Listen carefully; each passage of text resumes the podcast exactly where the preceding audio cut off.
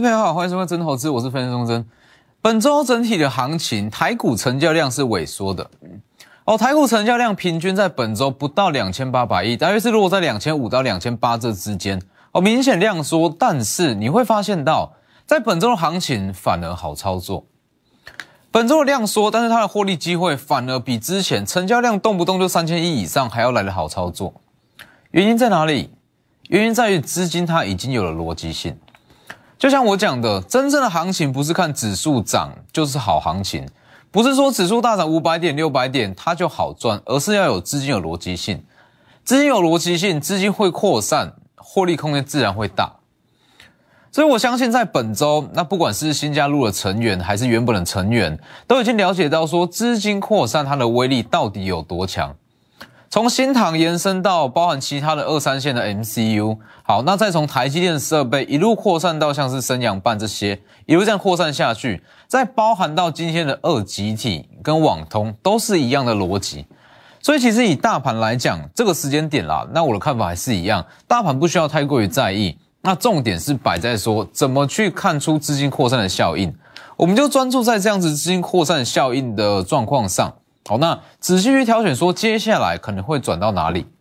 来，你去看，以指数来讲，其实没有什么太好去解的。指数如果单纯以加量结构来看，一万七千七百点是所有点位套牢卖压最重的一个关卡，一万七千七百点。所以如果说单论指数在一万七千七百点这上下，哦，预计会稍微震荡。那稍微震荡也是为了说之后那就去挑战季线做准备。哦，所以预计啦，这样子震荡的行情会持续到下周。那我可以告诉各位，本周资金扩散效应非常非常的漂亮，它的获利空间也非常大。但是这样子资金扩散的效应，一直到下周会更明显。因为其实到下周，那它以下周的行情来讲，没有太多重要的法说会。那既然说在下周没有太多重要的法说会，资金会在既有的利多、既有的题材持续扩散。因为其实目前的行情就是这个样子。如果没有新的题材、新的利多下来，它就是在原本的利多中不断去寻找激起低的股票。那一旦有新的利多出来，可能说资金就转过去，大概就是这样子的逻辑。所以记不记得在本周一，为什么在上周会特别讲四九一九新塘？哦，本周大涨两成以上。那在本周一为什么会？应该在前上周一，上周一为什么会特别提到资金开始在转往？它在向后找题材，转往瓶盖股。GIS 把台骏，那包含像是台红这些这些很纯的瓶盖股开始起涨，我不是要你去买瓶盖股，而是要去看出这样子的方向。所以你去看，从 MCU 的上涨一直到这两天的低轨卫星，深大科啦、金宝啦、深茂这些这些低轨卫星的概念股，都是曾经在去年第三季非常非常强的股票，是不是？那是不是跟我讲的一模一样？以整体盘面状况来看，它就是在向后找题材，因为已经进入了利多空窗期。既然是利多空窗期，它会去寻找既有的题材。那在基本面没变的情况下，它会重新再去买一次，是不是？所以就像是 MCU 嘛，上周讲过，就像我讲的，它在这个位置横盘了这么久，将近半年的时间，什么时候不讲？为什么会挑上周讲？上周讲完，本周马上大涨了，马上直接创历史新高。你去看。这几次没有任何一次创下历史新高，那为什么上周一讲完马上就创历史新高？今天最高来到一百八十三点五，二十趴。因为资金它已经在向后去找题材，这就是在目前行情中你首要首要做的动作，先找到资金的方向，找到资金方向之后，就可以开始从这一条资金方向里面下去寻找到它会怎么去扩散，是不是？那扩散的方式有很多。那像台积电设备这种扩散的方式，这就是最好的剧本。那当然，有些族群它的均量、它的金流量是比较大，那它的扩散效应会很快，就像是 MCU 哦。新塘本周上涨之后，直接带出松汉、盛群，包含像是深全、灵通，这些都是。那就像我讲的，快有快的好处，也有缺点。好处就是赚得快，缺点就是我们会有机会成本，是不是？但是结论都不变啊，结论都是资金它会开始在扩散。所以其实你说一段行情好不好？只要市场资金有逻辑，就是好的行情哦。只要有逻辑性，你会很清楚知道接下来会涨什么。其实不只是新塘，那包括像台积电设备也是一样。你去看为什么台积电这整条供应链，那我会从一五六零的中上开始带，大约是月中三月中，我是从一五六零的中沙那开始带出后面的股票，中沙、祥敏、金鼎、信鸿科，那一直到升阳半，那接下来有机会涨的星云，这些都是因为这一段这一条金流，它的源头就在中沙。来，你去看一五六零的中沙，当时三月九九号讲过嘛，那接着隔一天就涨停板。隔天涨停板上去之后，它就一路这样领涨。那主要台积电设备这一条的这一条的金流是由中沙所带出来，所以它算是领头羊。那你去看中沙这一段，其实也是涨大约是两成左右。那今天稍微的回档，今天中沙回档大约是八趴左右。好，中沙回档八趴，那整条供应链就开始去休息。为什么？因为它就是源头嘛。所以其实这就是一个整个资金的概念啊。我当说。领涨这样股票开始休息，那整条就会开始去震荡休息，那这不影响。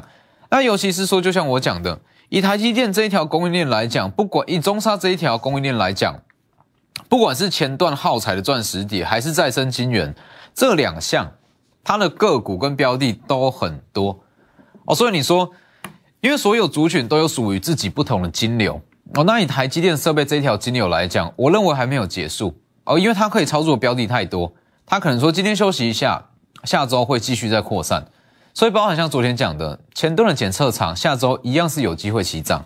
好，那包含像是今天的网通，今天的网通，你说它资金从哪里来？今天的建汉，那今天的像是智毅这些，你去看三零六二的建汉，今天涨停板，今天涨停板，它算是很标准的网通股。你要说它低，你要说它是低轨卫星也可以。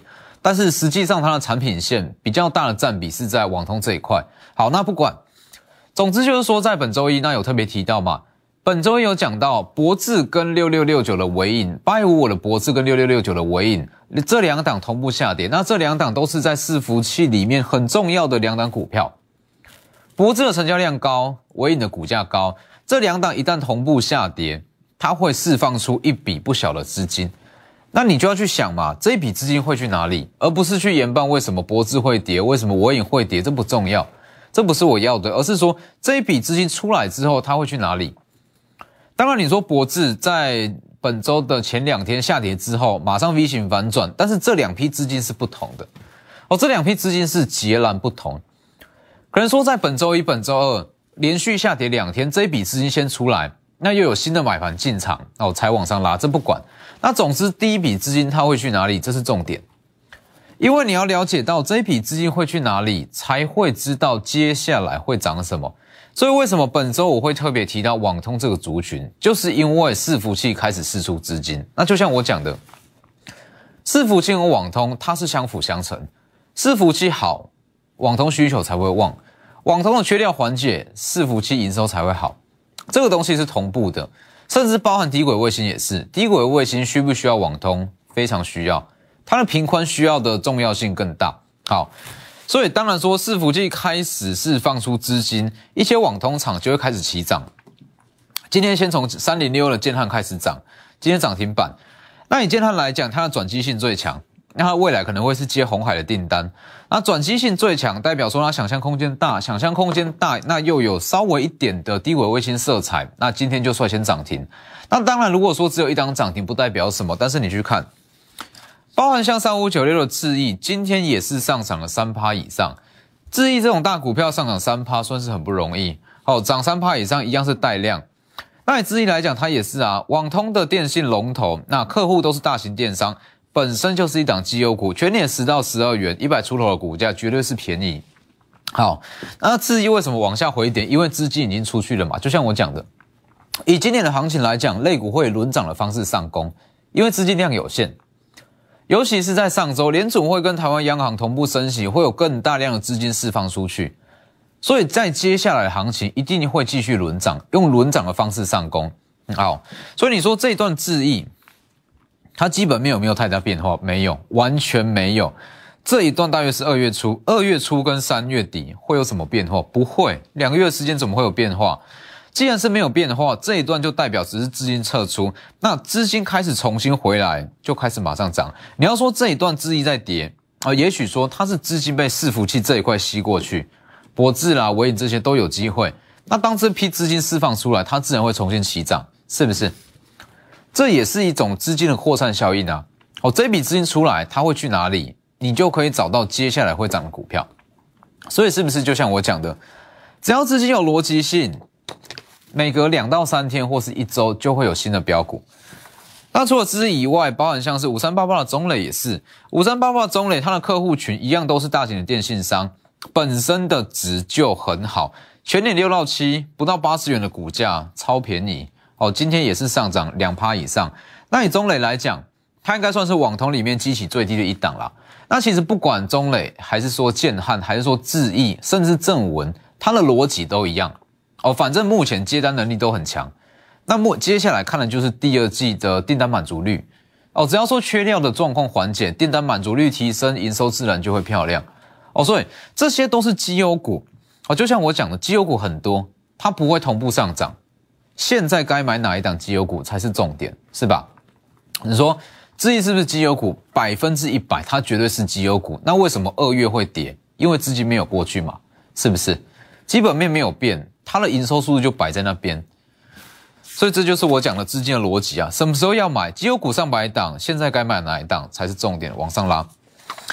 那当然，就像我讲的，我们在用这样子资金扩散效应下去做选股，当然说我们操作起来跟获利空间都会非常的大。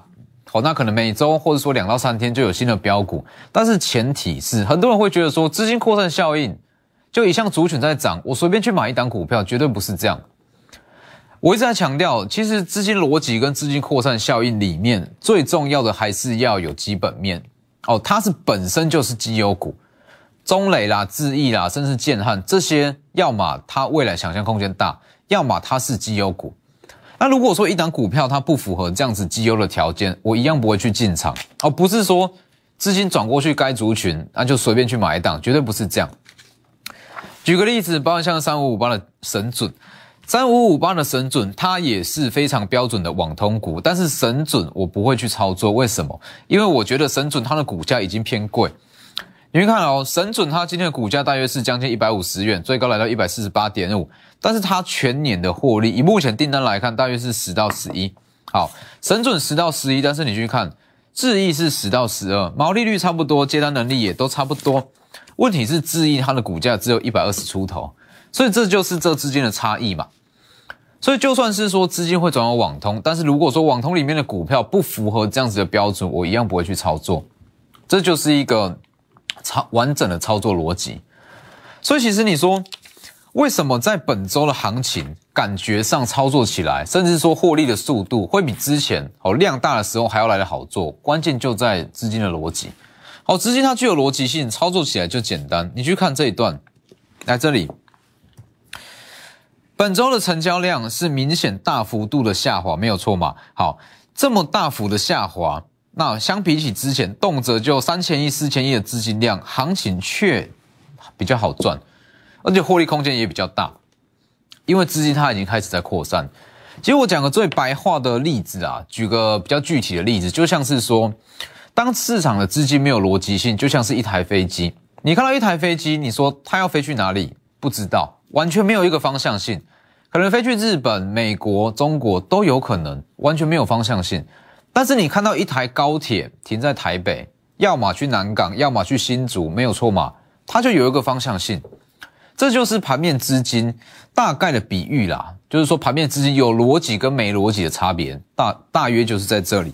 所以就像我讲的。跟着资金走，每周都会有新的标股。尤其是以目前的行情来讲，目前的行情成交量是大幅度的下滑，成交量不足的情况下，类股会轮涨的速度往上攻，而且轮动的速度会越来越快。你去看哦，本周短短五个交易日涨了多少族群？从 MCU 涨到台积电设备，涨到二极体，再涨到第三代半导体、低轨卫星这些，本周上涨的族群至少五项以上。至少五大群，资金轮动这么快，对一般投资人来讲可能会觉得很难操作。但是其实对于资金扩散效应来讲，这样子的行情，它的优势反而会被放得非常非常大。哦，所以不论说台积电设备，还是说网通的供应链，下周一样都会有新的标股。这里。跟着资金走，周周都有新标股，跟上下一档全新的标股，利用广告时间直接打电话进来，先进段广告。所以就像我讲的，产业面重不重要？很重要。基本面重不重要？很重要。问题是它不是你获利的唯一因素，它不是你获利唯一的条件。就像昨天讲的嘛，为什么你会知道台北台北南下会到桃园再到新竹，从高雄北上会先到台南再到嘉义？为什么你知道？